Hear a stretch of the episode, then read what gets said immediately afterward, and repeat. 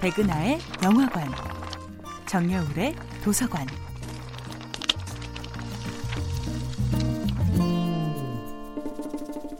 안녕하세요. 여러분과 아름답고 풍요로운 책 이야기를 나누고 있는 작가 정여울입니다. 이번 주에 만나보고 있는 작품은 백석 시 전집입니다.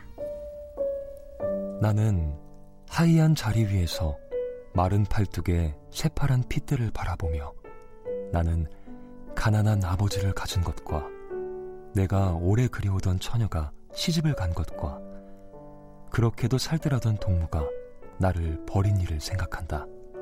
또 내가 아는 그 몸이 성하고 돈도 있는 사람들이 즐거이 술을 먹으러 다닐 것과 내 손에는 신간서 하나도 없는 것과 그리고 그 아서라 세상 살아도 들을 유성기도 없는 것을 생각한다. 그리고 이러한 생각이 내 눈가를, 내 가슴가를 뜨겁게 하는 것도 생각한다.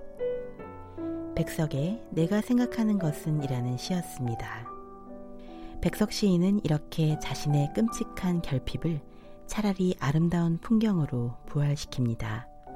그는 가난이라는 단어를 종종 자신의 시 속에서 드러내는데 그때마다 꼭 등장하는 것은 그 극심한 가난도 어쩌지 못하는 모종의 따스한 분위기, 그리고 가난도 쓰러뜨리지 못한 그의 청아한 성품과 기품이 넘치는 문장들입니다.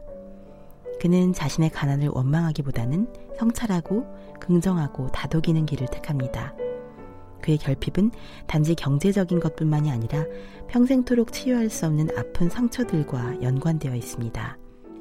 사랑하던 이가 다른 이와 결혼을 했고 그렇게도 살뜰하던 벗이 그를 버렸고 신간 한 권 마음 편히 살 수 없을 정도로 곤궁하며 시름을 잊기 위해 그 흔한 유행가를 틀어놓을 유성기 하나 없습니다. 하지만 그의 가슴은 변함없이 뜨겁지요. 점점 사라져가는 옛 시절의 풍경 속에서 우리가 결코 잊어서는 안 될 소중한 삶의 가치를 복원해 주는 것. 그것이야말로 이 아름다운 시인이 스스로 선택한 빛나는 운명이 아니었을까요? 백석의 시집을 읽으면 우리에게 문학이 얼마나 커다란 보물인지를 깨닫게 됩니다. 시 한 수만으로도 타임머신을 타고 내가 가본 적도 없는 평안도 정주의 한 산골 마을에 가 닿을 수 있습니다. 그때 깨닫습니다. 문학이야말로 우리 마음속에서 항상 빛나는 언제든 무료로 승차하고 언제 어디서나 원하는 시간에 도착할 수 있는 최고의 타임머신입니다. 정여울의 도서관이었습니다.